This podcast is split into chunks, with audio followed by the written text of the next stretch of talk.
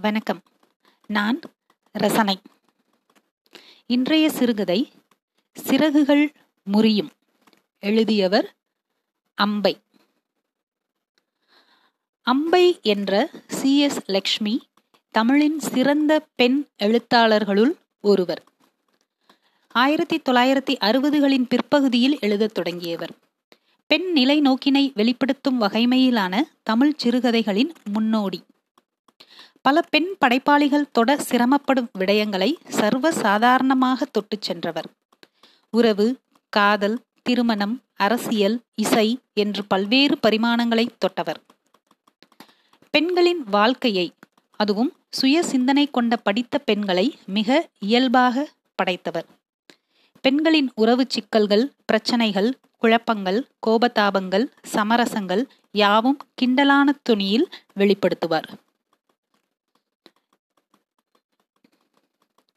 இவர் SPARROW that is sound and picture archives for research on women என்ற அமைப்பை நிறுவி அதன் இயக்குனராக செயல்பட்டு வருகிறார். இப்பொழுது சிறுகதை சிறகுகள் முறியும் எழுதியவர் அம்பை. ஆண்கள் உடம்பெல்லாம் வயிறாக மார்பு சதை தொங்க ஊதக்கூடாது என்று ஒரு சட்டம் கொண்டு வர வேண்டும் என்று எண்ணிக்கொண்டால் சாயா. இப்படி மனதளவில் பல சட்டங்களை சாயா உருவாக்கி இருக்கிறாள் ஒன்று ரோமமில்லாத வழவழத்த மார்பு உள்ள ஆண்கள் மணக்கக்கூடாது என்றொரு சட்டம். ரெண்டு வெற்றிலை சாப்பிட்டு சாப்பிட்டு தகரம் போல் நசுங்கி கிடக்கும் பற்களை உடைய ஆண் முத்தமிடக்கூடாது என்றொரு சட்டம். மூன்று ஆவலுடன் மனைவியின் கண்கள் ஒரு பொருளின் மீது படியும் போது பர்ஸை கெட்டியாக மூடிக்கொள்ளும் கணவனின் பர்ஸ் பறிமுதல் செய்யப்பட வேண்டும் என்றொரு சட்டம். இப்படி எத்தனையோ அத்தனை சட்டங்களும் அமுலாக்கப்படும் பட்சத்தில் வெகுவாக பாதிக்கப்பட போகும் ஒருவன் அவள் முன் அமர்ந்து மலை மாதிரி உடம்பில் வேர்வை பெருக ரசம் ஒரே சூடு என்று முணுமுணுத்துக் கொண்டிருந்தான். நிதானமா சாப்பிடலாமே என்ன அவசரம்? என்றாள் சாயா. என்னது? என்று அந்த என்னது வாயில் அரைத்தவாறே அவன் கேட்டான். ஒதுங்கி போகும் பெண் நாயை பார்த்து உருமும் ஆண் நாயின் உருமலில் கூட இன்னும் மென்மை இருக்கும் என்று நினைத்தாள் சாயா. அம்மா ஜா சாவம் ஜாஸ்திமா என்று சினிங்கினான் சேகர். என்னடா ஜாஸ்தி? ராஸ்கல். அரிசி என்ன விலை விற்கிறது? உத விழும் சாப்பிடுடா. சேகரின் கன்னங்கள் இரண்டும் அழுகையை அடக்கியதால் பிதுங்கின. சாயா மனதில் அவசர சட்டம் ஒன்றை தீர்மானித்தாள். மென்மையே இல்லாத ஆண்களுக்கு குழந்தையே பிறக்கக்கூடாது என்று கட்டாய வாசக்டமி செய்துவிட வேண்டும். பாஸ்கரன் பெண் பார்க்க வரும்போதே பருமன் தான். தமிழ் பட ஹீரோக்களை பார்த்து பார்த்து பழகிவிட்டதாலோ என்னவோ சற்றை ஸ்தூல ஸ்தரீரம் ஆண்மைக்கு அழகு என்றொரு கற்பனை சாயாவுக்கு. அம்மா மெல்ல சொன்னாள் மாப்பிள்ளைக்கு நல்ல வேலை ஆனால் கொஞ்சம் ஸ்தூல ஸ்தரீரம். நம்ம சாயா கொடி மாதிரி ஒல்லி பொறுத்தொல்லியே என்று இழுத்தாள். சந்துரு மாமாவுக்கு கோபம் வந்துவிட்டது. என்ன அத்திம்பேர் இவள் வளர்றா? நல்ல ஆரோக்கியமா இருக்கான் பையன். ஜுரத்துல அடிபட்டவன் மாதிரியா ஆம்பளை இருப்பான்? இவள் மட்டும் என்ன? பிள்ளைகில்ல பெத்தா பருத்துடுவா என்று கத்தினார். சாயாவுக்கு பரிபூரண சம்மதம். அவள் மனதில் பாஸ்கரன் ஸ்டைலாக தொந்தி குலுங்க நடந்து காதல் டூயட் பாடிக்கொண்டிருந்தான். சாயா பாஸ்கரன் என்ன பெயர் பொருத்தம்? அகத்து சாஸ்திரிகள் சொன்னார். ஆ பெயர் பொருத்தத்தை பார்த்தேலா? ராமர் சீதை ஜோடினா இது? சாயா அந்த மாங்காய் ஊருகா போடேன். ஒரு மாசமா போட்டுக்கவே இல்லை. மாங்காய் ஜாடியை திறந்தாள். பஞ்சு படுகை விரித்தார் போல் பூஞ்சை காளான் பூத்து கிடந்தது. ஐயோ என்ன? கெட்டு போயிடுதா? என்றான் பாஸ்கரன். தலையசைத்தாள். பணத்தை கொட்டி வாங்கினது. உனக்கு ஆனாலும் கவனம் போராது உதட்டை கடித்து கொண்டாள் சாயா. அவள் தவறுதான். ஜாடியை குலுக்கிவிட வேண்டும் என்று ஞாபகமே இல்லை. அத்தனை உப்பும் காரமும் எண்ணெயும் வீண். பணத்தோட அருமை தெரிஞ்சாதானே? என்று கத்திவிட்டு கையளம்ப போய்விட்டான் பாஸ்கரன். உப்பும் காரமும் எண்ணெயும் எங்கேயும் போய்விடவில்லை. அத்தனை உப்பும் காரமும் சேர்ந்துதான் நெஞ்சில் பற்றி கொண்டு எரிகிறதே. என்னை முகத்தில் வழிகிறதே. அம்மா எனக்கு ஸ்கூலுக்கு போக காசு கொடுமா? உன்ன மறந்தே போயிட்டேன்டா கண்ணா. இந்தா சமத்தா போ என்ன? சாப்பிட்ட இடத்தை சுத்தம் செய்யும் போது பாஸ்கரன் உடை மாற்றிக் கொண்டிருந்தான். இஸ்திரி போட்ட மடிப்பெல்லாம் மறைந்து போய் தொளதொளத்த பாண்டு தான் ஒரு வாரமாய். ஸ்தூல தேகத்துக்கு இன்னும் இத்தனை ஒழுங்கில்லாமல் காட்டியது. வேற பேண்டே இல்லையாக்கும். எல்லாம் இது போரும். எத்தனைன்னு வண்ணானுக்கு அழுகிறது? சட்டம். கருமிகளுக்கு கல்யாணமே ஆக. ஃப்ளாஸ்கில் காஃபி விட்டாச்சா? சட்டத்தை பாதியில் நிறுத்தி ம் என்றாள். டிஃபன் கட்டியாச்சா? ம். எல்லாவற்றையும் சுமந்து கொண்டு போக வேண்டும். அங்கே ஹோட்டலில் வாங்கி சாப்பிட்டால் செலவுதானே முதலில் அவள் பெருமைப்பட்டாள். என் கை ருசி அவருக்கு விசேஷம் என்று காரியாலயத்திலிருந்து வந்ததும் கேட்பாள். வெண்பொங்கல் பிடிச்சதா? ம். இன்னைக்கு சக்கர பொங்கல் எப்படி? எதிர் வீட்டு மாமிக்கு கூட வாசனை அடிச்சுதான் நன்னாத்தான் இருந்தது. நெய் ஜாஸ்தி. பார்த்து செலவு பண்ணு. எல்லாருக்குமேவா புகழ வந்து விடுகிறது? அப்படித்தான் அவள் நினைத்தாள். ஒரு நாள் அவனிடம் கேட்டே விட்டாள். இரவு இதமாய் அந்தரங்கங்களை திறந்த வெளியில் காட்ட வாய்ப்பை தந்தது. திறந்திருந்த ஜன்னல் வழியாக காற்றின் சுகத்தோடு பல சுகந்தங்களும் வீசி மனத்தை பஞ்சாக்கி பறக்க வைத்தது. மெல்ல அவனை நெருங்கி அவன் மேல் சாய்ந்து கொண்டு அவன் சுருள் முடியில் எண்ணெய் வழியும் அதில் ஒருவனை பிடித்து விட்டால் என்னை தலைமயிர் கூட பரவாயில்லையோ? பிடிக்காவிட்டால் இரு பற்களிடையே இருக்கும் இடுக்கு கூட குகை வாயாய் தெரிகிறது. கைகளை அலைய விட்டவாறே அவன் காதோடு அவன் ரகசியமாய் கேட்டாள். நான் ஒன்னு கேட்கட்டுமா அவனுக்கு அரை தூக்கம் நெஞ்சை சுண்ட வைக்கும். என்னது? என்று கூட கேட்கவில்லை. அவன் தோளில் கன்னத்தை பதிய வைத்துக்கொண்டு அவள் குளறினாள். நான் பண்ணித்தர டிஃபன்னா உங்களுக்கு ரொம்ப பிடிக்கும் இல்லையா? ஆஃபீஸில் யாரும் கேலி பண்ணுறது இல்லையா? அவன் சுருக்கமாக பதில் சொன்னான். நீ நன்னாத்தான் சமைக்கிற சாமான வீணடிச்சிடுற இருந்தாலும் ஹோட்டலில் சாப்பிட்றத விட இது லாபம்தான். அவன் தோல் நெருப்பாய் எரிந்தது. கேசத்தில் விளையாடிய கைகள் துண்டிக்கப்பட்டவை போல் வலித்தன. அவள் நகர்ந்து அவள் படுக்கையில் படுத்துக்கொண்டாள் அந்த மாதிரி சமயங்களில் விசித்திர கற்பனைகள் அவளுக்கு வருவதுண்டு. சிவாஜி கணேசன் இதையே சரோஜா தேவியிடம் ஒரு படத்தில் கூறினால் அவள் என்ன செய்வாள்? ஜன்னல் அருகே போய் வில்லம்பு பட்ட புண் என்று ஒரு பாட்டு பாடுவாள். தனக்கோ மீனாட்சி மேமுதம் என்று கீர்த்தனைகள் தான் வரும். ஆனந்த பைரவி ஆலாபனை செய்யலாம். சோகம் ஒழுகும். சிரிப்பு வந்துவிடும் கற்பனையிலேயே. கற்பனைக்கு நன்றி. எத்தனை சட்டங்களை ஆணித்தரமாயும் அழுத்தமாயும் படைக்க முடிகிறது? நான் கிளம்புறேன் சாயா. ம். அந்த மாங்காய் முழுசும் கெட்டு போயிடுதான் பாரு. இல்லாட்டி மேலாக அலம்பி எடுத்துடு. சரி. அவன் சென்று விட்டான். சாயா சாப்பிட உட்கார்ந்தாள். சேகர் மீதம் வைத்த சாதத்துடன் கொஞ்சம் சாதம் விட்டு பிசைந்தாள். பற்றல் குழம்பில் பிசைந்து கொண்டபோது அம்மா ஞாபகம்தான் வந்தது. என்னமாய் படுத்தி இருக்கிறாள் அவளை? வற்றல் குழம்பு தட்டில் விழுந்தாலே தட்டு பறந்து முற்றத்தில் போய் விழும். கையை உதறிக்கொண்டு எழுந்து விடுவாள். எனக்கு பிடிக்காததை நீ எப்படி சமைக்கலாம்? என்று கத்துவாள். பிடிக்காதது. சிறையில் கைதிக்கு கஞ்சி விடும்போது ஆகா எங்கே கத்திரிக்காய் பஜ்ஜி? வெறும் கஞ்சி பிடிக்காதே என்றானாம். அம்மாவை அழைக்கழித்ததற்குத்தான் இந்த தண்டனையோ? ஒரு தடவை பள்ளியிலிருந்து வந்ததும் என்னமா டிஃபன்? என்று கத்தினாள். இட்லி. தட்டில் இட்லி இட்லி விழுந்ததும் மிளகாய் பொடி? என்றாள். மிளகாய் பொடி வரவில்லை. சட்னி வந்தது. மிளகாய் பொடி இல்ல? என்றாள் அம்மா. பாவாடையை உதறிக்கொண்டு எழுந்து விட்டாள் சாயா. அப்புறம் அரை மணிக்குள் அம்மா வறுத்து இடித்து விட்டாள்.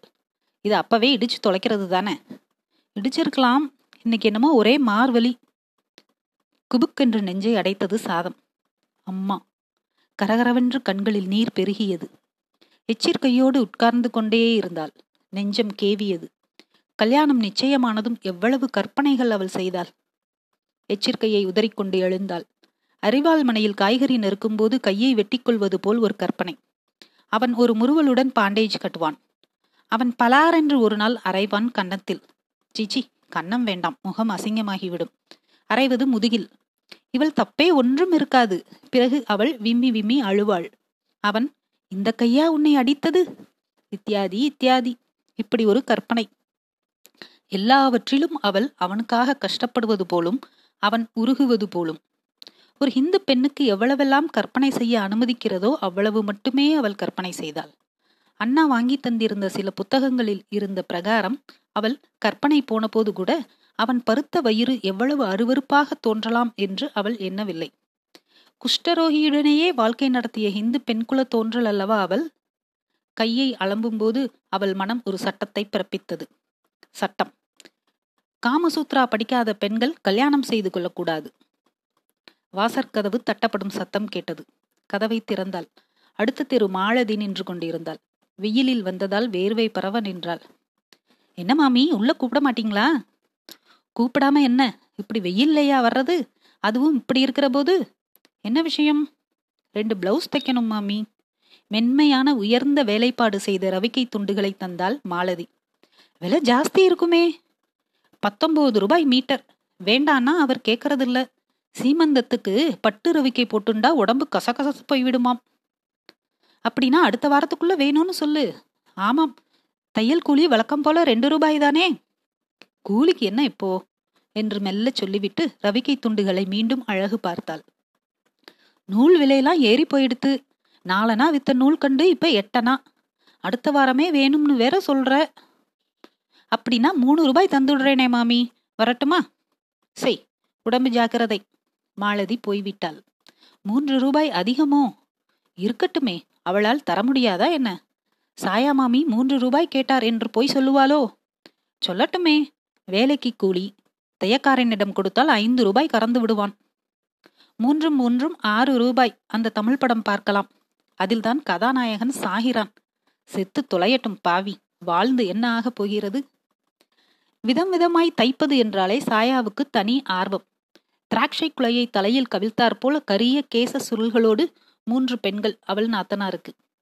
சரோஜா என்கிட்டே தாயேன். நான் தச்சு தரேன் குழந்தைகளுக்கு தைத்துக்குடேன் மன்னி. உனக்கு சீக்கிரம் பெண் பிறக்கும்.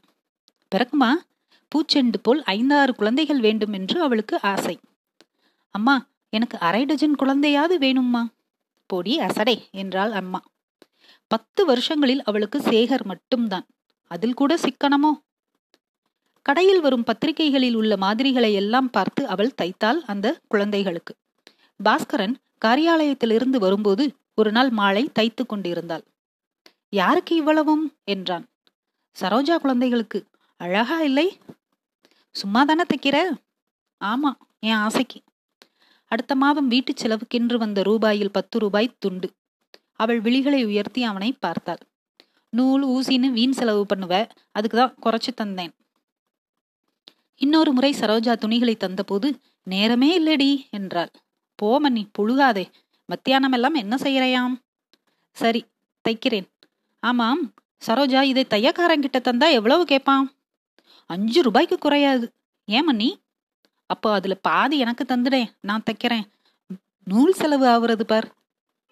சடக்கென்று தலையை நிமிர்த்தி அவளை கூர்ந்து பார்த்தாள் சரோஜா. பெரிய ஆபீசரின் மனைவிக்கு ஏன் இந்த சின்னத்தனம் என்று நினைத்தாலோ அந்த பார்வையின் தாக்குதலை இன்னும் சாயா மறக்கவில்லை. விழிகளை விரித்து உதடுகள் சற்றே பிரிய புருவங்களை உயர்த்தி இவ்வளவுதானா நீ? என்பது போல் ஒரு பார்வை. அதன்பின் ரத்தின சுருக்கமாய் பதில். சரி தரேமணி அன்றிலிருந்து அவள் காசு வாங்கி கொண்டு தைத்தாள். மாலதி தந்த துணியை அலமாரியை திறந்து அதனுள் வைத்தாள். மறுநாளே தரவேண்டிய ரவிக்கைகள் இரண்டும் குழந்தை சட்டைகள் இரண்டும் இருந்தன. தையல் மிஷினை திறந்து தைக்க உட்கார்ந்தாள். ரவிக்கைகள் இரண்டும் எதிர் வீட்டு ரஞ்சிதத்துடையது. மாதம் இரண்டு ரவிக்கைகளாவது தைக்க வேண்டும் அவளுக்கு. உடுத்திக்கவும் சாப்பிடவும் தானே மாமி உழைக்கிறோம் என்பாள் அடிக்கடி. உண்மைதான். அவளுக்கே தெரியவில்லை அவள் எதற்காக யாருக்காக வாழ்கிறாள்? நினைத்தவுடன் சட்டையை கலற்றி போடுவது போல் உயிரை எடுத்துவிட முடியாத இயலாமையினால்தான் அவள் வாழ்வு தொடர்கிறதா? புடவை நகையில் அவளுக்கு இருந்த ஆர்வம் எல்லாம் மறைந்து பத்து வருடங்களாகிவிட்டன. எந்த புடவையை பார்த்தாலும் சரிகையின் அழகும் வண்ணச் சேர்க்கையின் நயமும் கண்ணில் படுவது இல்லை. அவளையும் அறியாமல் கை விலைச்சீட்டை தான் தேடுகிறது. ஆனாலும் வருடா வருடம் தீபாவளிக்கு பட்டுப்புடவை வாங்காமல் அவள் விடமாட்டாள். புடவையின் மீது உள்ள ஆர்வத்தினால் அல்ல அது. பட்டுப்புடவை வேணுமா? என்பான் அரைமனதோடு பாஸ்கரன். ஆமாம். இருப்பதிலேயே விலை உயர்ந்த புடவையை எடுத்துவிட்டு திரும்பும் வழியில் பர்சில் உள்ள பணத்தை எண்ணி செலவழித்த பணத்துக்காக அவனை ஏங்க வைக்கும் அந்த கேவலமான பழி வாங்குதலுக்காகவே அவள் பட்டுப்புடவை வாங்கினாள். வேண்டும் என்று கேட்டு வாங்கும் அளவு தன்மானம் தனக்கு செத்துவிட்டதா? என்று தன் மனதின் குறுகளை எண்ணி அவள் வியந்ததுண்டு. ஆனால் அவன் காசை பலவந்தமாக செலவழிக்க வைத்துவிட்ட குரூரமான மகிழ்ச்சி அந்த எண்ணத்தை அடித்துவிடும். நாக்கு நீளம் சாப்பாட்டு விஷயத்தில் என்று அம்மாவிடம் குட்டுப்பட்டவள்தான். கல்யாணமான புதிதில் சேலத்துக்கு வேலை விஷயமாக போனான் பாஸ்கரன். அப்போது மாம்பழக் காலம்.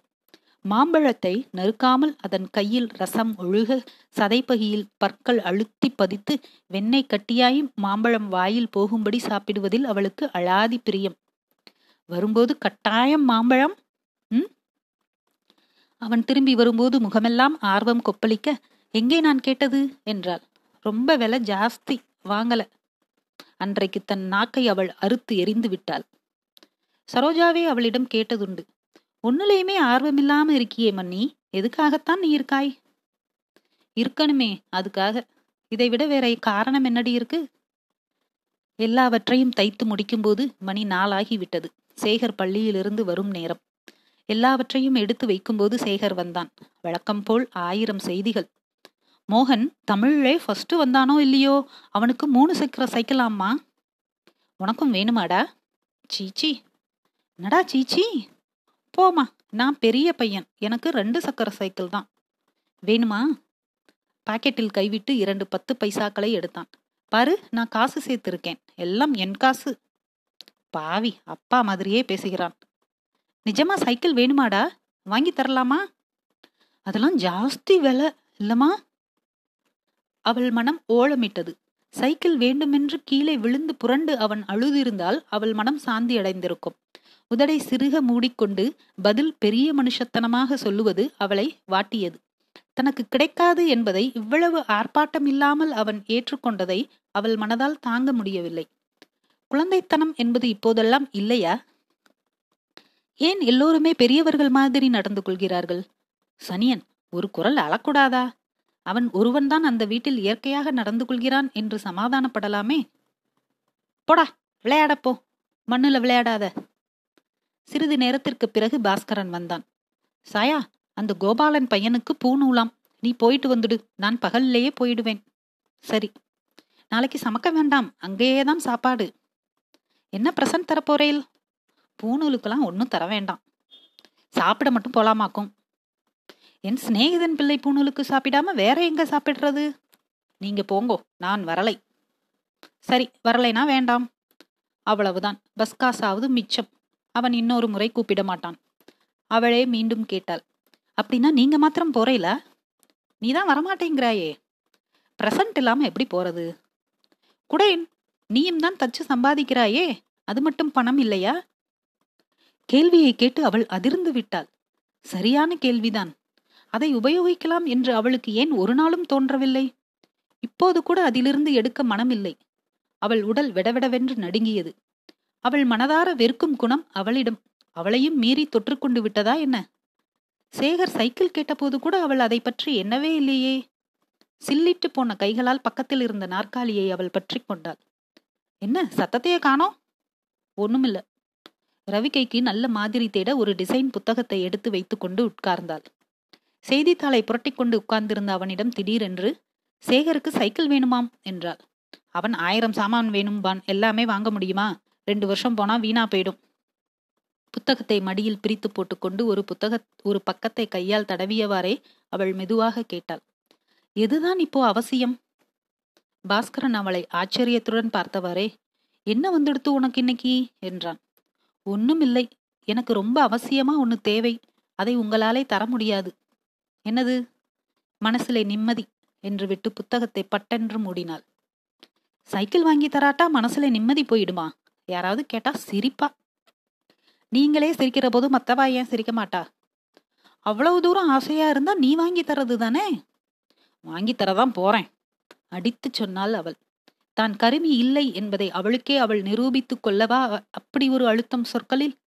மஞ்சள் காமாலை வந்தவள் தன் பார்வையில் ஏற்பட்ட நிறத்தை ஏற்றுக்கொள்ள முடியாமல் எல்லாம் சரியாகத்தான் இருக்கிறது. மஞ்சள் மாதிரி தெரிகிறது. அவ்வளவுதான் என்று தனக்குத்தானே சமாதானம் செய்து கொள்வது போல் அடிபட்டு கொண்ட சிறுவன் நொண்டிக் கொண்டே அடி பலமில்லை நன்றாக ஓடி விளையாடலாம் என்று தன்னையே ஆசுவாசப்படுத்திக் கொள்ளும் முயற்சியாய் அவள் திரும்பச் சொன்னாள். கட்டாயமா வாங்கி தருவேன். அதுக்கு என்ன கேட்பானே? உங்களிடம் கேட்டு பார்த்து நீங்க இல்லைன்னா நான் வாங்கி தரதா இருந்தேன். பேஷ் அப்படியாவது என்னிடமிருந்து கறந்துடலாம்னு பார்த்தாய்.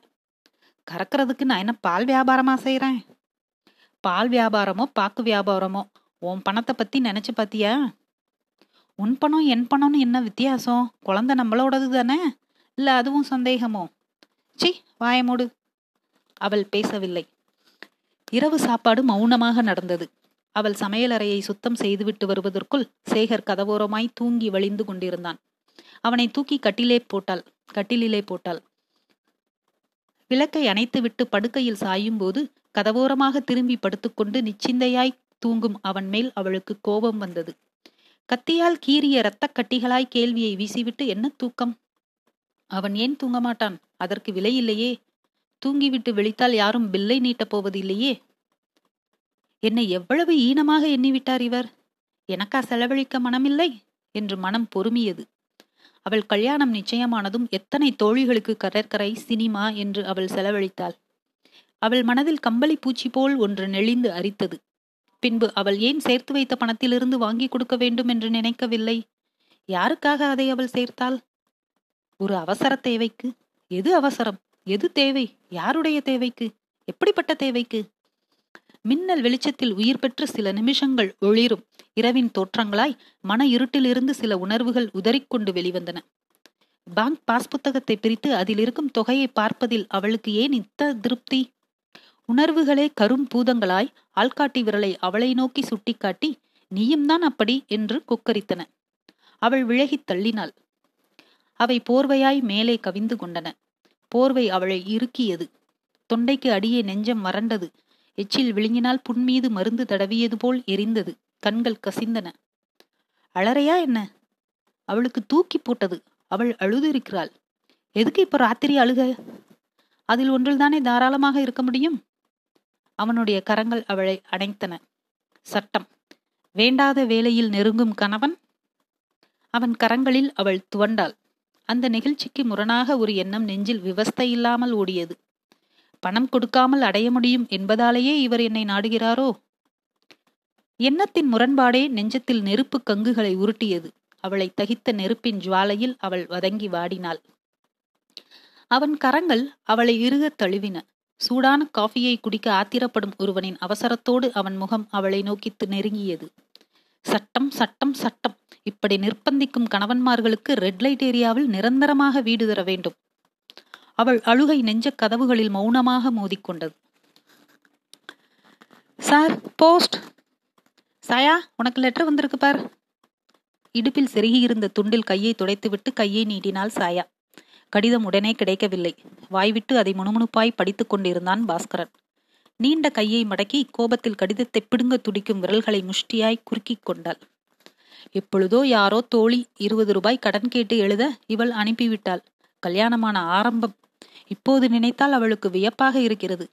பட்டினி கிடப்பவன் சோற்றை கண்டால் நாக்கை சப்பு குட்டி கொள்வதைப் போல பத்து ரூபாய் நோட்டை கண்டால் உள்ளம் விரியும் அவள். எப்படி இருபது ரூபாய் அனுப்பினாள் என்று. அதிலிருந்து அவள் கடிதங்கள் பரிசீலனை செய்யப்பட்டு அவளை அடைந்தன.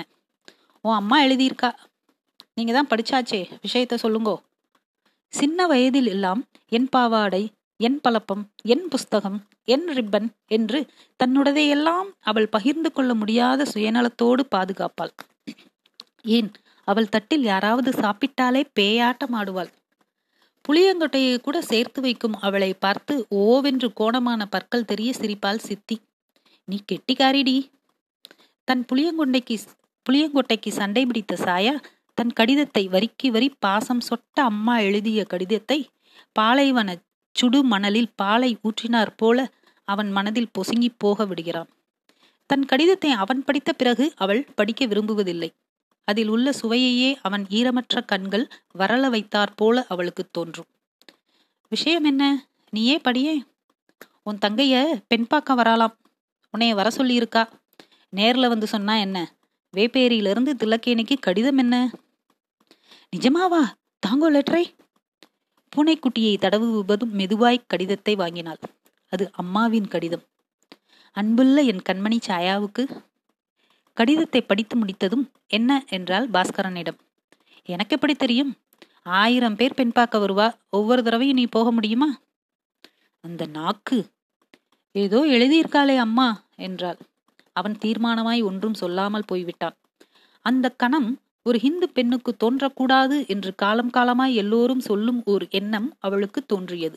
அவனை விட்டு போய்விட வேண்டும் என்று அவள் நினைத்தாள். பத்து வருஷங்களாய் இழுக்க இழுக்க நீளும் ரப்பர் துண்டாய் வளைந்து கொடுத்த மனம் அன்று கல் என்று உடைந்தது. மனம் நினைத்த மறு வினாடியே எதிர்கால திட்டங்கள் நீண்டு அவள் தீர்மானமே செய்துவிட்டாள். உடம்பிலிருந்து ஏதோ கழன்று விழுந்து லேசாகி விட்டதைப் போல அவள் உணர்ந்தாள். அவள் படித்தவள். ஹா எத்தனை நாட்கள் கழித்து இந்த விபரம் நினைவுக்கு வருகிறது? அவளுக்கு சம்பாதிக்க தெரியும். பின்பு ஏன் இந்த சிறை? கல்லானானும் கலவனை கட்டிக்கொண்டு அழுபவர்கள் அழுட்டம் அவள் சிந்திக்க தெரிந்தவள். நல்லது என்பதும் கெட்டது என்பதும் இதுதான் அதுதான் என்று குறிப்பிட்டு சொல்லக்கூடியவை அல்ல. தன் மனதுக்கு தன் சிந்தனைகளுக்கு எது இதம் அளிக்கிறதோ அதுதான் நல்லது. இரவு உடம்பை நன்றாக நீட்டி மின்சாரத்துக்கு பணம் கட்ட வேண்டும் என்ற மனக்குத்தல் இல்லாமல் விசிறியை போட்டுக்கொண்டு விச்ராந்தியாய் தூங்கும் நிலைமையை எது தருகிறதோ அதுதான் நல்லது. அவள் சிறகுகளை விரித்து அவள் பறக்க வேண்டும். விசும்பின் நிச்சலனமான அமைதியில் அவள் சிறகுகள் அசைய வேண்டும். அதுதான் வாழ்க்கை. அவள் ஏதாவது வேலை தேடிக்கொள்வாள். அன்று ஒரு நாள் கூட பக்கத்து ஸ்கூல் தலைமை ஆசிரியை எங்க ஸ்கூல்ல தையல் டீச்சர் இல்லை. தற்காலிகமாய் நீங்க வந்து விடுங்களேன் என்று கூப்பிடவில்லையா? அதை போய் விசாரித்தால் தெரிந்து விடுகிறது. அது இல்லை என்றாலும் கவலை இல்லை. தையல் மிஷின் அம்மா வாங்கி தந்ததுதான். அதை வைத்தே பிழைத்து விடலாம். ஒரு ரவிக்கைக்கு இரண்டு ரூபாய். ஆ அந்த வாழ்க்கை எப்படி இருக்கும்? அவளும் சேகரும் மட்டுமே. சின்ன வீடு ஒன்று. இரண்டு அறைகள் போதும். முதல் அறையில் மடக்கு நாற்காலிகள் இரண்டு. மூளையில் தையல் மிஷின். இன்னொரு மூலையில் சின்ன மேஜை நாற்காலி சேகர் படிக்க. அவள் தினம் தைப்பாள். சேகர் ஸ்கூலுக்கு போவான். மாலையில் இருவருமாய் மயிலாப்பூருக்கு காய்கறி வாங்க போலாம். சேகர் பிறந்த நாள் வரும். அவன் தோழர்களை எல்லாம் அவள் சாப்பிட கூப்பிடுவாள். தித்திப்பு பண்டம் செய்வாள். சர்க்கரை என்ன விளைவித்தாலும். இரவு அவள் உடம்பை நன்றாக நீட்டி படுக்கையில் புரளலாம். ரோமமில்லாத மார்பில் சாய வேண்டாம். மென்மையற்ற கைகளால் அணைக்கப்பட வேண்டாம். படுக்கை முழுவதும் அவள் மட்டுமே. புகை மண்டலங்களாய் அவளுடைய நினைவுகள் கனவுகள் மேலெழுந்தன. அம்மா சேகரின் அழைப்பு காதில் விழுந்தது. மலையிலிருந்து கீழே குதித்துவிட்ட அதிர்ச்சியுடன் உடலை சிலிர்த்து கொண்டு என்னடா? என்றாள். அந்த குரல் நாளங்களின் அசைவே பெருங்காற்றாய் புகை மண்டலங்களை ஊதி தள்ளியது. அகன்ற கைகளாய் நீண்டு விரித்த சிறகுகளை ஒடுக்கியது. தான் அப்படி நினைத்தோமா? என்ற ஐயமே அவளுக்கு ஏற்பட்டது. அதீத வெறியில் கொலை செய்துவிட்டு கத்தியும் கையுமாய் தான் செய்துவிட்ட செயலை நம்ப முடியாமல் நிற்கும் கொலைகாரன் நிலைமையில் அவள் இருந்தாள். தான் நினைத்தது சரியா தவறா என்ற சிந்தனை அவளுக்கு ஏற்படவில்லை. சரி தவறு என்பதெல்லாம் ஒரு குறிப்பிட்ட சட்ட திட்டங்களுக்குள் அடங்கியவை அல்ல. அவள் அப்போது நினைத்து ஆச்சரியப்பட்டது எல்லாம் தனக்கா அப்படி ஒரு சுதந்திர உணர்ச்சி தோன்றியது? என்றுதான். மூன்றாம் மனுஷி ஒருத்தியை பார்ப்பது போல் தன்னையே பார்த்து கொண்டபோது இப்படி ஒரு எண்ணம் அவள் மனதில் இவ்வளவு நாள் இருந்தது அவளுக்கே எப்படி தெரியாமல் போய்விட்டது? என்று அவள் வியப்புற்றாள். தேங்காயை உடைத்தால் சலசலவென்று கொட்டும் இளநீரைப் போல அல்லவா அவள் எண்ணங்கள் வெளிப்பட்டு விட்டன? பண்ணக்கூடாதது என்று அவள் நினைக்காவிட்டாலும் பண்ணி பயனில்லை என்ற முடிவுக்கு அவள் வந்துவிட்ட பிறகும் கூட அந்த எண்ணங்கள் வெளிப்பட்ட வேகம் அவளை தடுமாற வைத்தது. தழைகளை அறுத்துக்கொண்டு ஓட வேண்டும் என்ற உந்துதல் தனக்கு கூட பத்து வருடங்களில் கொஞ்சம் கொஞ்சமாய் மனம் வெறுத்து எதையுமே நிலையற்றது என்று கருதும் மனநிலைக்கு வந்துவிட்ட அவளுக்கு கூட ஏற்பட்டதுதான் வேடிக்கையாக இருந்தது. சேகரிடம் போனாள் என்னடா கூப்பிட்ட? பந்து விளையாடுறச்சே இது விழுந்துடுத்துமா? கண்ணாடி உடைந்த புகைப்படம். அது அவள் பாஸ்கரன் சேகர் மூவருமாய் எடுத்துக்கொண்டது. சேகர் பிடிவாதம் பிடித்ததால் எடுத்துக்கொண்டது. அவள் ஊதாவில் ரோஜா நிற கரை போட்ட புடைவை. சேகர் கட்டம் போட்ட சட்டையும் பாண்டும் பாஸ்கரன் சாபமிடப்பட்ட நலன். மீண்டும் இப்போது அதை பார்த்தபோது அவளுக்கு பரிதாபமாயிருந்தது. ட்ரெஸ்ஸிலே ஒண்ணுமில்லை மனசுதான் பெருசு என்று அவள் பிறந்த வீட்டில் பாஸ்கரனின் அலங்கோலத்துக்கு காரணம் கற்பித்திருந்தாள்.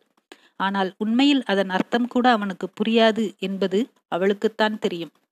நன்றாக உடை உடுப்பதின் அவசியத்தை உணராதது மட்டுமல்ல அதற்காக செலவிடும் பணத்தின் ஆசையை உணர்ந்ததும் தான் இதற்கு காரணம் என்பதை அவள் அறிவாள். ஆரம்பத்தில் அண்ணா கூட உனக்கு உன் கணவனை பேசி மாத்த தெரியலேனா? அது ஓன் தோல்விதான் என்றபோது அவள் இடிந்து போய்விட்டாள். இரு நபர்கள் எவ்வளவுதான் இணைந்தாலும் தனிப்பட்ட முறையில் ஒவ்வொருவருக்கும் சுதந்திரம் உண்டு.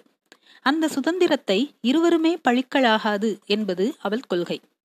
அவனை அவள் ஏன் மாற்ற முயல வேண்டும்? அவன் குணத்தை கோணலை அவள் உணராத போது ஏன் அந்த குணம்தான் சிறந்தது என்று அவன் கருதும் போது மாற்ற முயற்சி செய்வது மடைமை என்று அவள் எண்ணினாள். அப்படி இருக்க அவனுக்கு சுதந்திரம் உண்டு. இப்படித்தான் வாழ்க்கை அமைய வேண்டும் என்று இருக்கும்போது வீணாக எதிர்த்து போராடுவதில் அர்த்தம் இருப்பதாக அவளுக்கு படவில்லை. இருந்தும் அண்ணா தோல்வி என்று குறிப்பிட்டதும் முயற்சி செய்யாதது தவறோ? என்று அவள் எண்ணத் தொடங்கினாள். கணவனை மாற்றிவிடும் ஆரம்ப உற்சாகத்தோடு அவள் செலவழிக்கத் தொடங்கினாள். அடிக்கடி அவன் காதுபட பணம் இன்னைக்கு வரும் நாளைக்கு போகும் சந்தோஷம் அப்படி இல்லையே என்று சொல்லிக்கொண்டே இருந்தாள். அவனுக்கு அது புரியவும் இல்லை. அவள் செலவழிப்பதன் நோக்கத்தை அவன் புரிந்து கொள்ளவும் முயற்சி செய்யவில்லை. இந்த கல்யாண வாழ்க்கைக்கான செலவு திட்டங்களை கூட முன்பே குறித்து வைத்து விட்டதைப் போல் அவன் திட்டமாய் செலவு செய்தான். சில நாட்கள் அவள் பேசாமல் கூட இருந்தாள். பிறகு அவன் அந்த மௌனத்தை கவனிக்காமலே இருந்து விட்டதால் அவள் கைவிட்டாள். அஞ்சு நாளா ஏன் பேசல தெரியுமோ? என்றாள் இரவில். பேசலையா என்ன? என்றான் அவன். பிறகு சிக்கனமாய் இருக்க வேண்டியதன் அவசியத்தை விளக்கினான். அப்போது அவனை அவள் வெறுக்கவில்லை. மெதுவாக சொன்னாள் நீங்க சின்ன வயசுல ரொம்ப கஷ்டப்பட்டேன் ஒவ்வொருத்தர் வீட்டிலே சாப்பிட்டு படிச்சிருக்கேள். கிணற்றிலே ஜலம் எடுத்து வீடு வீடா ஊத்தியிருக்கேள். பணம் இல்லாம கஷ்டப்பட்டதால் பணதே பணமே பிரதானம்னு நினைக்கிறேள். இப்ப அப்படி இல்லையே. என்ன விடையா பெருசா பணம்? கணவனை அனலை செய்வது போல் ஒரு முட்டாள்தனம் வேறு கிடையாது என்று இப்போது தோன்றியது. அவள் அவனுக்கு தானம் செய்யப்பட்டவள். அவன் வயதில் பெரியவன் சரீரத்தில் பலம் வாய்ந்தவன். சோஃபா செட் போல் அவன் அவள் அவன் சொத்து. அவன் இறந்து போனால் இவள் மேல் திரையை மூடி த எண்ட் என்று எழுதிவிடுவார்கள் இதில் இவள் ஃப்ராய்டு எல்லாம் படித்து மனதை குழப்பிக் கொண்டு அவன் நடத்தைக்கு காரணம் கற்பித்து என்ன பயன்? தான் ஆள பிறந்தவன் என்ற உரிமையை விட வேறு எந்த உணர்வு அவனை இப்படி பலசாலியாக்க முடியும்? சாயா பாஸ்கரனை வெகு அழகாக அனலைஸ் செய்தாள். என்ன பேசுற நீ? என்று கடகடவென்று சிரித்தான் அவன். அவன் சிறு வயதில் குடம் குடமாய் கிணற்றிலிருந்து தண்ணீரை மட்டும் இறைக்கவில்லை. தன் நெஞ்சிலிருந்து மென்மை உணர்வுகளையும் எடுத்து ஊற்றிவிட்டான் என்று அவள் தெரிந்து கொண்ட நாள் அன்று. புகைப்படத்தில் ஒழுங்கில்லா ஆடையுடன் காட்சியளித்தான் அவன். அந்த படத்தில் தான் நன்றாக வந்திருப்பதாக அவன் அடிக்கடி கூறிக்கொள்வான். மற்றவர்கள் ஏளனமாய் சிரிப்பதை பொருட்படுத்தாமலோ புரிந்து கொள்ளாமலோ ஜோரா இல்ல? என்று கேட்டு பெருமைப்படும் அவனை பார்த்து அவள் பரிதாபப்படுவாள். அப்போது கேலிக்குரிய பொருளான அவனை ஆதரிக்க வேண்டும். விட்டு கொடுத்துவிடக் விடக்கூடாது என்ற மனிதனுக்கு மனிதன் தோன்றும் இரக்க உணர்வே அவளை அவனிடம் நெருங்க வைத்தது. கணவன் மனைவி உறவின் ரசவாதங்களே அற்றுப்போய் மூன்றாம் மனிதனுக்கு காண்பிக்கும் மரியாதைகளும் உபச்சாரங்களுமே எஞ்சின போல் அவளுக்கு தோன்றியது. தன் கணவன் என்பதால் அவள் அவனுக்கு பரிவுடன் உணவு படைக்கவில்லை. மழையில் நனைந்து வைந்தால் பதட்டப்படவில்லை. உடம்பு சரியில்லாமல் போனால் சிசுரியை செய்யவில்லை. அவன் ஒரு மனிதன். எந்த மனிதனுக்கும் அவள் அதை செய்வாள். ஒரு பண்பட்ட முழுமை அடைந்த மனதை உடையவள் என்ற முறையில். சில சமயம் பக்கத்து வீட்டு நாய் லக்கி மலையில் நனைந்து நடுங்கிய போது அவள் மனம் கனிந்து அதை துடைத்து கனத்த சாக்கை போட்டு படுக்க வைத்த போது ஏற்பட்ட இரக்க உணர்வுக்கும் தன் கணவனிடம் கணவனிடம் தனக்கு ஏற்படும் இரக்க உணர்வுக்கும் என்ன வித்தியாசம் என்று அவள் எண்ணுவதுண்டு. அம்மா அப்பா திட்டுவாராமா மாட்டாடா கண்ணா இனிமே உள்ள பந்தாடாதே. சீக்கிரம் சீக்கிரம் கண்ணாடி போட்டுடலாமா?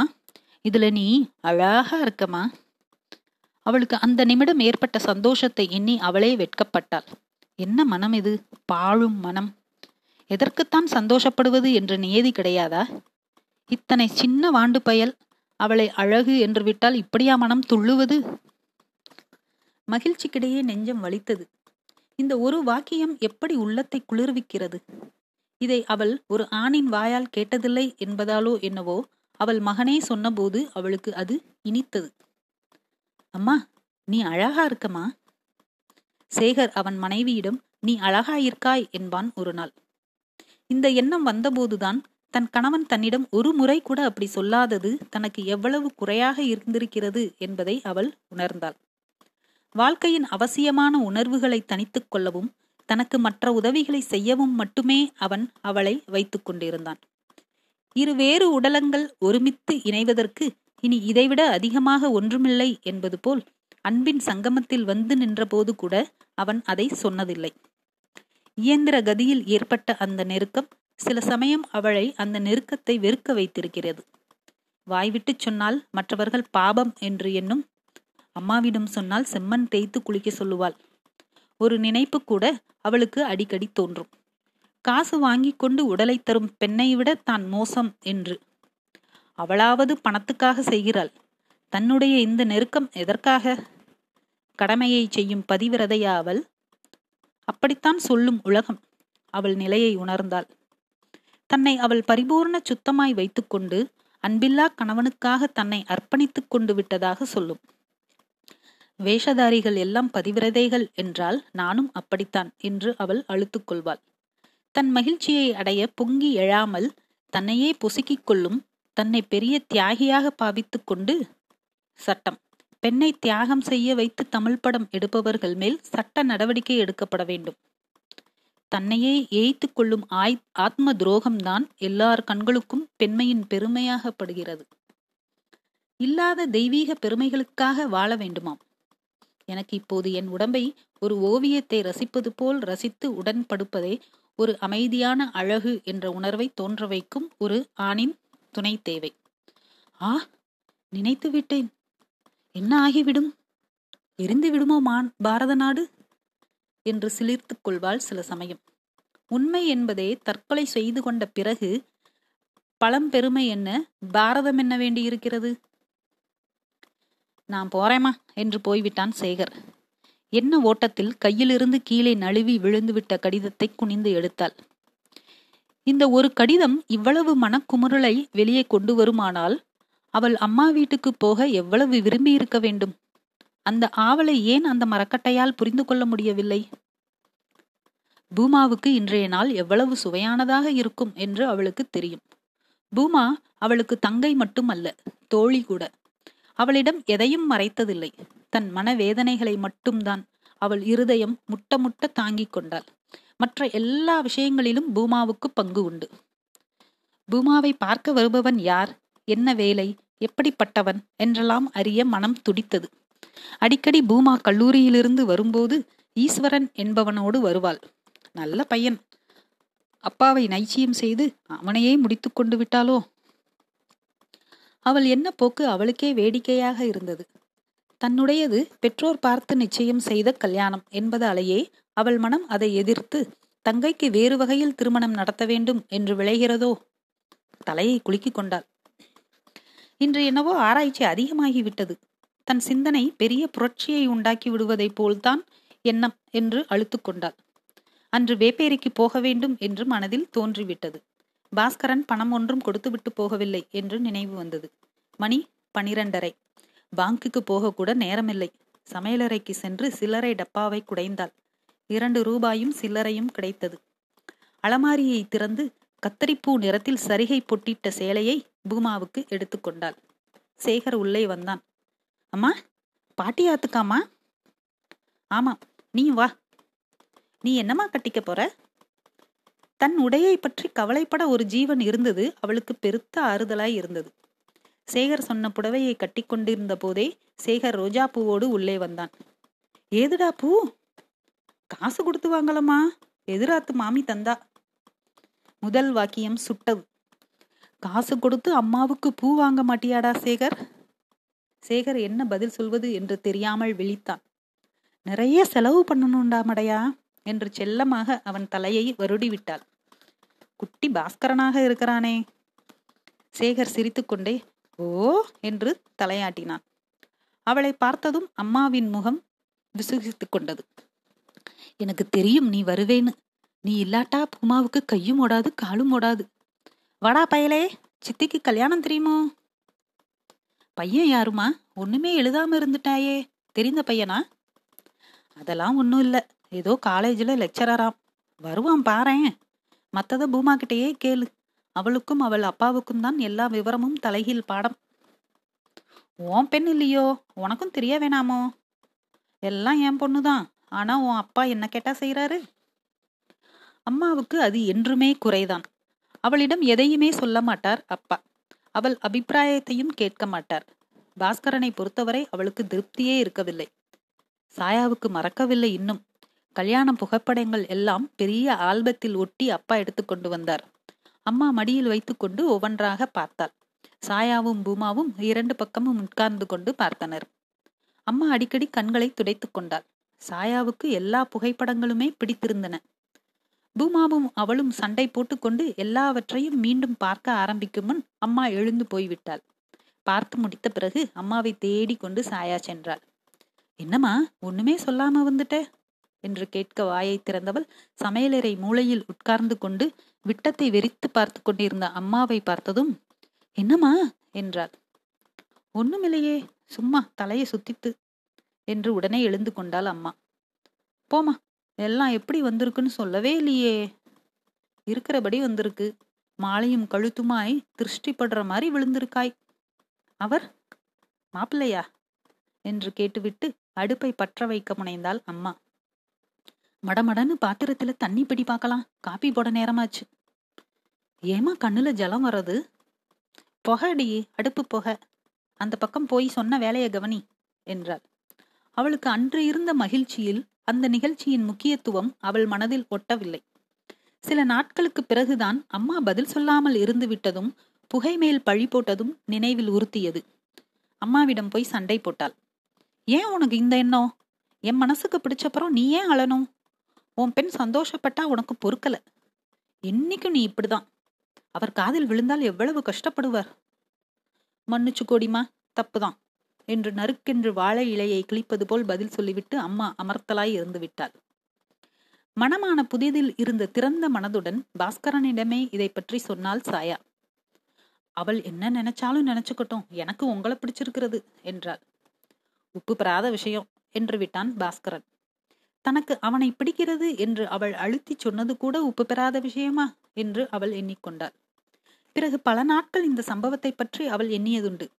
சமையலறையின் இருட்டு மூளையில் அமர்ந்து கொண்டு தலைக்கு மேலே வெறித்த கண்களுடன் பார்த்து கொண்டிருக்கும் அம்மாவின் உருவன் உறங்க கண்மூடும் முன்போ நடுப்பகல் தனிமையில் உட்கார்ந்து கொண்டு தைக்கும் போதோ மனக்கண்முன் திடீரென்று தோன்றும். பூமாவை தேடிக்கொண்டு சென்றாள். பூமா அவள் அறையில் படித்துக் கொண்டிருந்தாள். என்ன பூமா? படிப்பா பாவனையா? பாவனை என்ன மண்ணாங்கட்டி?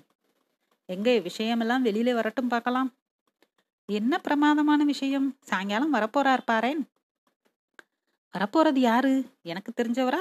தெரியாதவரா? உனக்கு தெரிஞ்சவர் அப்பா அம்மாக்கு தெரியாதவர். ஈஸ்வரனா? பூமா தலையசைத்தாள். அடிப்பாவி நில்லு நில்லு எல்லாத்தையும் சொல்லிவிடுறேன். ஏன் நானாவது சந்தோஷமா இருக்கப்படாதா? சிரித்துக் கொண்டிருந்த சாயாவின் முகம் கணத்தில் வாடிவிட்டது. என்ன சொன்ன பூமா? சும்மா கலாட்டா பண்ணேன்டி சாயாவும் சிரிக்க முயற்சி செய்தாள். பூமா வேடிக்கைக்காக சொல்லவில்லை என்று ஏதோ அவள் மனதில் தோன்றியது. சாயா இங்கே கொஞ்சம் வாயேன் கூடமாட ஏதாவது செய்யலாம். அம்மா அழைத்தாள். மைசூர் பாக கிளற கடலை மாவு எடுத்து மற்ற சில்லறை வேலைகளை சாயா கவனித்துக் கொண்டிருந்த போதுதான் சேகர் உள்ளே ஓடி வந்தான் ஐந்தாறு தோழர்களுடன். அம்மா ஐஸ்கிரீம் வண்டி வரதுமா வாங்கித்தாயேன் ஐஸ்கிரீம் எல்லாம் தின்னக்கூடாது போ. குழந்தை ஆசையா கேக்குறான். வாங்கித்தாயேன் என்றாள் அம்மா. நீ சும்மா இருமா. அவனுக்கு மட்டும் வாங்கினா போருமா? எல்லாருக்கும் வாங்க வேணாவா? என்று சிடு சிடுத்தாள் சாயா. அவளுக்கு அன்று காரணமில்லாமல் ஆத்திரமும் அழுகையும் வந்தன. அம்மா குனிந்து கிளறி கொண்டிருந்தவள் தலையை நிமிர்த்தி ஒருமுறை விழித்தாள். கரண்டியை அவள் கையில் தந்து விடுவென்று அலமாரி பக்கம் போய் டப்பாவில் வைத்திருந்த ஐந்து ரூபாய் நோட்டை எடுத்து சேகர் கையில் தந்தாள். போடா நீயும் வாங்கிட்டு எல்லாருக்கும் வாங்கித்தாப்போ சேகர் அம்மாவை பார்த்தான். வாங்கிட்டு போயேன் பக்கி ஜென்மம் எதை பார்த்தாலும் திங்கணும். உடம்பெல்லாம் வயிறு தான் போ தொலை கொட்டிக்கோ. சேகர் ஐந்து ரூபாய் தாளை கீழே போட்டுவிட்டு திட்டாதேம்மா என்று ஏக்கத்துடன் அழுகையின் ஆரம்ப கட்டத்தில் அவன் இருந்தான். என்ன பேச்சடி சாயா இது? குழந்தைய என்னதுதான் சொல்றதுன்னு கிடையாதா? வாங்கிக்க சொல்லிருவாய சாயா பதில் சொல்லவில்லை. இந்தாடா சேகர்? அம்மா வேலையா இருக்கா? நீ வாங்கிக்கோ. திட்டமாட்டா. ஜில் ஐஸ்கிரீம் தின்னுட்டு பாட்டியை வந்து தொடு பார்க்கலாம். பாட்டிக்கு ஆசையா இருக்கு. போடா. சேகர் போனான். வர வர உனக்கு என்ன ஆயிடுத்து? இருப்பது அருமையா ஒரு பிள்ளை. அவனை சந்தோஷமா வச்சுக்க தெரியல. என்ன பெண்ணோ நீ? எல்லாம் நான் வளர்கிற வழி எல்லாரும் வளர்ந்தால் போரும். உபதேசம் என்ன? எல்லாரும் செய்வேல். என் கஷ்டம் எனக்கு தெரியும். அதற்கு மேல் அம்மா பேசவில்லை. சாயாவிடம் கோபமில்லை என்று காட்ட எதை எதையோ பேசினாள். சாயாவின் வாடிய முகம் வாடியதுதான். கடைசியில் அம்மாவுக்கு பொறுக்கவில்லை. இந்த சாயா இங்கே எப்போதோ வாராய். அப்பவும் முகத்தை தூக்காத. கோபமா இருக்க போதும் அழகாய்த்தான் இருக்கிறாய். போமா நீ என்று விட்டு சிரித்து விட்டாள் சாயா. போய் பூமாவை நல்ல புடவை கட்டிக்க சொல்லு. நேரமாயிடுத்து பார். சாயா எழுந்து போனாள். பூமாவுக்கு அலங்காரம் செய்த பிறகு சாயா முகம் கழுவ பின்பக்கம் போனாள். வாசலில் பால்காரனோ தயிர்காரனோ குரல் கொடுப்பது காதில் விழுந்தது. முகத்தை நன்றாக பச்சை ஜலத்தில் களைப்பு தீர அலைம்பு விட்டு வீட்டுக்குள் வந்தாள் பூமா. அறையில் இருந்து துண்டை எடுக்க போன போது அம்மாவும் பூமாவும் ஏதோ பேசிக் கொள்வது போல் கேட்டது. அவள் பெயரும் அடிபடவே வெளியவே நின்றாள். என்னடி பூமா குப்பு கடன் கேட்கிறானே அப்பா சாவியை எடுத்துட்டு போயிட்டார் சாயா கிட்டா இருக்கான்னு கேட்கட்டுமா? போமா ஐஸ்கிரீம் வாங்கவே அவள் பிரமாதமாய் கத்தினாள். நான் இங்கே இருந்து கேட்டுண்டு தான் இருந்தேன். அவள் பழைய சாயா இல்லை மாறி போய் விட்டாள். அவனை நாளைக்கு வர சொல்லு. வெளியே நின்று கொண்டிருந்த சாயாவின் கால்கள் நடுங்கின. பூமாவா பேசுகிறாள்? முகத்தை நனைந்த தண்ணீர் துளிகளோடு வியர்வை துளிகளும் பெருகி கலைந்தன. அம்மா வெளியே வருமுன் புடவையிலேயே முகத்தை துடைத்துக்கொண்டு சமையலறைக்கு விரைந்தாள். சாமான் அறையிலிருந்து உடைந்த சின்ன கண்ணாடியை வைத்துக்கொண்டு தலையை வெறுமனே வாராமல் பின்னிக் கொண்டாள். சுவாமி முன் வைத்த குங்குமத்தை இட்டுக்கொண்டாள் அம்மா உள்ளே வந்து சாயா நீ வேறு உடுத்திக்கலையா? நேரமாச்சே என்றாள். எனக்கு இது போரும்மா. என்னையா பெண்பாக்க வரா என்று விட்டாள் சாயா. அவளும் நன்றாக உடை அணிந்து கொண்டு பூமாவின் மனம் கவர்ந்தவனிடம் கேள்விகள் கேட்டு அவனை திணற அடிக்க வேண்டும் என்று எண்ணியதெல்லாம் அவளுக்கு புளித்து விட்டது. அவளுடைய பூமா இல்லை இது. அப்பாவின் பேச்சு சத்தம் வாசலில் கேட்டது. அவர்கள் எல்லோரும் வந்துவிட்டனர் போலும். சமையலறை ஜன்னல் வழியாக எட்டி பார்த்தாள். அவள் முன்பே பார்த்திருக்கும் ஈஸ்வரன் தான் இன்று ஏனோ அவன் புது களையுடன் காட்சியளித்தான். பூமாவையும் இவனையும் இணைத்து பார்த்தபோது அந்த ஜோடி பெருத்தம் அவளை அசந்து போக வைத்தது. அவளையும் அறியாமல் அவள் மகனம் சேகர் உடைத்த அந்த புகைப்படத்தை எண்ணிக்கொண்டது தனக்கு அருகே அதில் பருத்த சரீரத்தோடு நிற்கும் பாஸ்கரனையும் இந்த ஈஸ்வரனையும் மனம் ஒருமுறை ஒப்பிட்டு பார்த்தது. சமையலறையின் இருட்டில் அம்மாவின் வெறித்த பார்வை நெஞ்சு மூளையில் சித்திரமாய் தோன்றியது. தலை வலிக்க ஆரம்பித்தது. இவளை பார்த்த அப்பா கூப்பிட்டு எல்லோருக்கும் அறிமுகம் செய்து வைத்தார். மரியாதைக்காக கொஞ்ச நேரம் அமர்ந்துவிட்டு எழுந்து வந்து விட்டாள். தலைவலி அதிகமாகி விட்டது போல் தோன்றியது. ஜில்லென்று காற்றுப்பட்டால் சரியாக போகும் என்று எண்ணியவளாய் மெல்ல பின்பக்கம் சென்று தோய்க்கும் கல்லின் மீது அமர்ந்து கொண்டாள். தலையை சுற்றி கொண்டு வந்தது. இருட்டு மெல்ல கவிய தொடங்கிய வேளையில் குள்ளென்று படர்ந்து கிடக்கும் அரளி செடி மனம் சிந்த ஆரம்பித்து விட்ட பவழ மல்லிகை பூத்து அழுத்துவிட்ட காசி தும்பை இவற்றின் மேல் கண்கள் அயர்வோடு ஓடி குலை தள்ளிய வாழையின் மேல் நிலைத்த போது அவளை அந்தகாரம் சூழ்ந்து கொண்டது. மூடிய விழிகளின் இருட்டினுள் வால் நட்சத்திரம் போல் ஒன்று வேகமாக சுழன்றது. சிவப்பும் பச்சையும் நீளமுமாய் மத்தாப்பு சுடர்கள் அதனை நின்றும் கொட்டின. அதன் ஒளி பிரகாசமாய் இருந்ததே ஒழிய அவள் கண்ணினுள் அது தகிக்கவில்லை. பூவின் இதழ்களாய் அவை மெத்தென்று விழுந்தன. மென்மை இதழ்கள். சிறு குழந்தையின் ஸ்பரிசம் போல் இதமாக இருந்தன அவை. பஞ்சால் ஆனவை போல அவை இங்கும் அங்கும் பறந்து பிறகு சேர்ந்து கொண்டன. அந்த குவியலின் ஒழிக்கு இடையே திடீரென இரு கருநீல விழிகள் தோன்றின. பின்பு அவை மறைந்து செலுலாய்டு பொம்மையுடையதைப் போல் குண்டு குண்டாக இரு கைகளும் வெண் சங்கை போல் அழகு தொப்பையுமாய் ஒரு வடிவம் தோண்டியது மீண்டும் வால் நட்சத்திரம் சுழல ஆரம்பித்தது. போரும் போரும் எனக்கு தாங்க முடியலை என்று அவள் வாய் அரற்றியது. சாயா என்று வெகு தூரத்தில் அம்மாவின் குரல் வெறும் காற்றின் ஒளியாய் வந்து செவியை தாக்கியது. அம்மா ஒளியுடன் கூடிய நீண்ட விம்மலாய் அச்சொல் நெஞ்சத்தின் அடியிலிருந்து பெரும் சீரலுடன் அலையாய் பொங்கி வந்தது. அடிப்பெண்ணே என்னடி ஆச்சு உனக்கு? மலர் மாலைகளாய் இரு கைகள் அவளை தூக்கின. தோய்க்கும் கல்லின் அருகே அம்மா மடியில் இருப்பது புரிந்தது. துணி உரது உதறுவதைப் போல அடிவயிற்றில் பிரம்மாண்ட அசைவுகள் பிறந்து நெஞ்சில் முட்டின. தொண்டை வழியாய் புளித்த காடியாய் நீர் வாயை எட்டியது. சட்டென்று கையால் வாயை பொத்திக் கொண்டாள். அம்மா அவளை சரித்து உட்கார்த்தி வைத்தாள். இதமாய் முதுகை தடவினாள். ஆயாசத்துடன் அம்மாவின் தோளில் சாய்ந்ததும் அம்மா வாயை துடைத்து நில்லு அப்பாவையும் பூமாவையும் கூப்பிடுறேன். என் பதட்டத்திலே அவளை கூப்பிட கூட இல்லை என்றாள். வேண்டாம் என்று வேகமாய் தலையை ஆட்டினாள் சாயா. தொண்டை அடைத்தது. அம்மா நான் குரல் உடைந்தது. தெரிஞ்சது. எத்தனாவது மாசம்? தெரியாது என்று கையை விரித்தாள் அயர்வுடன். அம்மாவின் இடுப்பை சுற்றி இரு கைகளையும் போட்டு அணைத்துக்கொண்டு தோளில் சாய்ந்தாள். வெகு நாட்களுக்கு பிறகு அழுகிறோம் என்று தெரிந்தும் வெட்கமில்லாமல் குலுங்கி குலுங்கி அழுதாள். போராடி தோற்றுவிட்டவளைப் போல மனம் துவண்டு போய் அரற்றியவாறே அழுதாள். பெருத்த விம்மல்களுக்கிடையே சொற்கள் தேய்ந்து வெளிப்பட்டன. எனக்கு எதுக்குமா இது? எனக்கு ஒன்றும் இல்லைம்மா. அம்மா நான் தனியுமா எனக்கு விடுதலை இல்லைம்மா. அசடே என்ன இது? அம்மாவின் தொண்டை கரகரத்து போய்விட்டது. பூமா நான் மாறி போயிட்டேன்னு சொன்னாலேம்மா. நான் என்னம்மா பண்ணுவேன்? அம்மா எனக்கு பண பைத்தியத்தை உண்டாக்கிட்டாரேம்மா. எனக்கு ஏமா கல்யாணம் பண்ணேல் சம்பந்தா சம்பந்தம் இல்லாமல் நசுங்கிய சொற்கள் வெளிப்பட்டன. என்னடி சாயா என்னென்னவோ பேசுற? பதைத்த குரலில் அம்மா கேட்டால் பலமாக. பொட்டில் அடித்தாற்போல் அந்த குரல் அவளை தன் வசத்துக்கு கொண்டு வந்தது.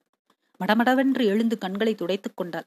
மெல்லிய குரலில் ஏதாவது உளறினேனாமா? களைப்பு அவ்வளவுதான் என்று அவசரமாய் பேசினாள்.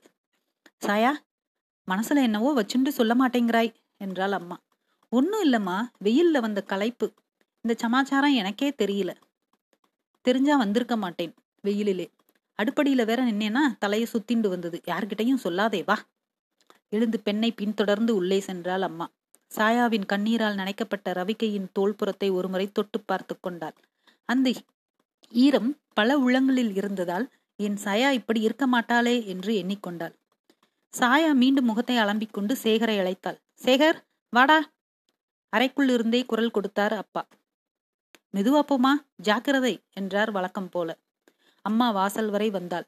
தோட்டக் கதவருகே வந்ததும் சாயாவின் தோளில் கை வைத்து போயிட்டு வா என்றாள் பெருமூச்சிருந்தவாறே அவள் ஒரு அம்மா இல்லையா? அவள் அழுகையின் காரணம் அவளுக்கு புரிந்து விட்டது சாயா தலையை அசைத்து விட்டு நடந்தாள். அம்மா தன்னை புரிந்து கொண்டது அவள் தாயாக இருப்பதால் மாத்திரம் இல்லை என்று அவளுக்கு பட்டது. அம்மாவும் அவள் மாதிரிதான். வீட்டின் மூளையில் இன்னமும் மெட்டு களைந்து தந்தி அருந்து மணலில் விளையாடிய குழந்தை போல் தூசி படர்ந்து இருக்கும் வீணை அவளுக்கு நினைவுக்கு வந்தது. அம்மா ரொம்ப நன்றாக வீணை வாசிப்பாளாம். மனமான புதிதில் தினமும் மாலை அப்பா வேலையிலிருந்து திரும்பி வரும் வரை வாசிப்பாளாம்.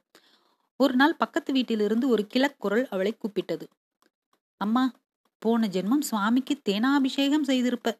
வாசிக்கிறது தேன் சுற்றுறதம்மா தினம் எனக்காக வாசி என்றாராம் அவர். அம்மாவுக்கு அப்போது வயது பதினைந்து. காமு சஹானா வாசியேன். அஞ்சாவது சங்கதியிலே இளைச்சு வாசி என்று கேட்டு ரசித்த அவள் தந்தையை பிரிந்த சோகம் வேறு. பக்கத்து வீட்டு கிழவருக்கு அவள் தினம் கச்சேரியே செய்தாள். ஒரு நாள் மாலை திருப்புகழ் ஒன்றை அதிகப்படியாக வாசித்துக் கொண்டிருந்த வேளையில் அப்பா வந்து விட்டாராம். அம்மா பாட்டை முழுவதும் பாடி முடித்து விட்டுத்தான் எழுந்தாளாம். கிழவர் போனவுடன் அப்பா அம்மாவை அழைத்து நீ யார கல்யாணம் செஞ்சுட்டு இருக்க என்றாராம். ஏன்? உங்களைத்தான் என்றாலாம் அம்மா ஒன்று புரியாமல். உன்னோடதெல்லாம் எனக்கு மட்டும்தான் சொந்தம் தெரியுமா? கண்டவனுக்கெல்லாம் வீணை வாசிக்க வேண்டாம். எனக்கு நீ வாசிச்சா போறோம் அம்மாவுக்கு சிரிப்பு வந்ததாம். ஹரி காம்போதியையும் மோகனத்தையும் சேர்த்து பாடினால் என்ன? என்று கேட்கும் இவருக்கு அவள் வீணை வாசிப்பதா? அன்று அவர் தூங்கியதும் வீணையின் தந்தியை அவள் அறுத்து விட்டாளாம். தன் தாலியை அறுத்தெறிவது போல் தோன்றியதாம். அன்று முதல் அவள் வீணையை தொடவில்லை. சாயாவிடம் இதை பற்றி அம்மா சொல்லுவாள். எப்படிமா முடிஞ்சது உன்னால? அமங்கலமாய் இருக்கும் வீணையை பார்த்து அம்மா பெருமூச்செறிந்து விட்டு சிரிப்பாள். முடிஞ்சது அப்போ. இப்போ வீணையை தொட்டா பித்தா போயிருவேன். இவ்வளவு நாள் தொடாமல் இருந்த வைராகியம் பொடிஞ்சு போயிடும். தினம் தினம் வீணையை பார்த்து ஏங்கிய அந்த மனம் தன் மகள் வேதனையை புரிந்து கொண்டிருக்கும். அப்போது தனக்கு இருந்த ஒரே தோழி தன் தாய்தான் என்று அவளுக்கு பட்டது. சேகருடன் வந்து திருநெல்வேலி திருவல்லிக்கேணி செல்லும் வண்டிக்காக காத்து நின்றாள். இன்னும் சில மாதங்கள் போனால் தைக்க முடியாதே என்ற எண்ணமும் கணவனிடம் சொன்னால் டாக்டருக்கும் நர்ஸுக்கும் பணம் யார் அழுவது என்று அவன் கடிவானே என்ற உணர்வுமே மனதை அடைத்துக் கொண்டிருந்தது. அவள் கற்பனைகள் ஸ்வப்ன உலக சுந்தரி என்றுதான் கல்லூரியில் அவளுக்கு பெயர். இப்போது அவள் இன்னொரு குழந்தைக்கு தாயாக போகிறாள். அது பெண்ணாக பிறந்தால் அவளுக்கு பிடித்த பச்சை சிவப்பு ஊதா வண்ணங்களில் விதவிதமாய் உடைகள் தைத்து போடலாம் என்று அவளுக்கு கற்பனை செய்ய முடியவில்லை. மருத்துவர் நீட்டப் போகும் பணத்துக்கான சீட்டை அவள் மனம் நினைத்தது. பல மாதங்கள் தைக்காமல் இழக்கப் போகும் தொகையை நினைத்தது. நெஞ்செல்லாம் கொட்டி வைத்த முத்துக்கள் கற்களாய் உருமாறிவிட்டன. கற்பனை. தன் கற்பனையை கூட இந்த வாழ்வு காவி வாங்கிவிட்டது. ஒரு தாயாக போகும் உணர்வு கூடவா சாக வேண்டும்? இது ஏன் ஒரு தொல்லை என்றல்லவா அவளுக்கு தோன்றியது? சட்டம் இருக்க வேண்டும். சட்டம் இருக்கத்தான் வேண்டும். எதை தவிர்க்க? ஓ எல்லாவற்றையும் தவிர்க்கத்தான். எல்லாம் நாசமாய் போகிற விஷயங்களையும் நிறுத்தத்தான். வண்டி வந்தது. என்ன சுமையுடனேயே ஏறி அதனுடையனே இறங்கினாள். சேகரும் அவளும் மெல்ல நடந்தனர். வீட்டுக்கருகில் வந்ததும் உள்ளே நுழையவே மனம் மறுத்தது. அப்படியே சேகருடன் நடந்து போய்கொண்டே இருக்க வேண்டும் என்று தோன்றியது. திடீரென்று பாஸ்கரன் நினைவு வந்தது. தான் போய்விட்டால் எத்தகைய ஆத்ம போராட்டத்தின் பின் தான் போனோம் என்று கூட கொள்ள முடியாமல் யாருக்கும் ஏற்படாத கதி தனக்கு வந்ததே என்று எண்ணி கலங்கப் போகும் அவனை நினைத்ததும் சிரிப்பு வந்தது. மீண்டும் மணந்தால் செலவாகும் என்று அது கூட செய்து கொள்ள மாட்டார் என்று தொடர்ந்து தோன்றியதும் மனதில் அரும்பிய சிரிப்பு உதட்டில் மலர்ந்து விட்டது. அவர்களை பார்த்ததும் திட்டத் தொடங்கினான் பாஸ்கரன். எங்க போயிட்டாய் சாயா? பொறுப்பே இல்லை உனக்கு. வேறும் எதுவும் இல்லாவிட்டாலும் காசு தராமல் பார்க்கக்கூடிய கோமாளியாகவாவது இருக்கிறானே. என்ன? எங்க போனேன் வேப்பேரி. சமையலறைக்கு நடந்தவாறே பதில் சொன்னாள். வேப்பேரியா? போக வர வண்டி சத்தம் யார் அலறது? நிதானமாய் சொன்னாள். இந்த குட்டி நாடகம் அவளுக்கு பிடித்தது.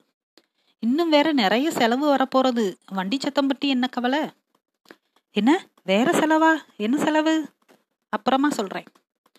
நீயும் ரகசியமும். இரவு படுக்கையில் அசதியாக சென்று படுத்தான். பாஸ்கரன் இன்னும் தூங்கி இருக்கவில்லை. ஆமா செலவு நீயே. என்ன செலவு? என்ன சொல்வது என்று தெரியவில்லை. மௌனம் சாதித்தாள். சொல்லேன். முதல் தடவை சேகர் பற்றி பாஸ்கரனிடம் சொல்ல அவள் பட்ட வெட்கமும் பரபரப்பும் ஞாபகம் வந்தது. இப்போது அந்த குறுகுறுப்போ நாணமோ இல்லாமல் பதில் சொன்னாள். வார்த்தைகளில் கூட ஒரு அழகோ அந்த செய்திக்கு மதிப்பை அளிக்கும் நயமோ இல்லாமல் காலை இடரும் கல்லை தூக்கி எறியும் உதாசீதனத்தோடு சொன்னார். இன்னொரு குழந்தை பிறக்கப் போகிறது. மௌனம் அறையில் நிலவியது. இது வேறு அதிகப்படி செலவா? என்று முணுமுணுத்தான் பாஸ்கரன். அதை நினைத்து அவள் கவலைப்படவில்லை. எல்லாமே அவளுக்கு பழகிவிட்டது. அதிலிருந்து விடுபட வேண்டும் என்ற வேகம் கூட தணிந்து சிறகிழந்த பறவையாய் அவள் படுக்கையில் முடங்கிக் கொண்டாள். அவளுக்கு தூங்க வேண்டும். ஏற்பட போகும் செலவு பட்டியலையும் அதை எப்படி பின்னால் ஈடு செய்ய வேண்டும் என்பதையும் பாஸ்கரன் சொல்லிக் கொண்டிருந்தான். சட்டம் சட்டம் சட்டம் சட்டம் சட்டம். சாயா தூங்கிவிட்டார் நன்றி.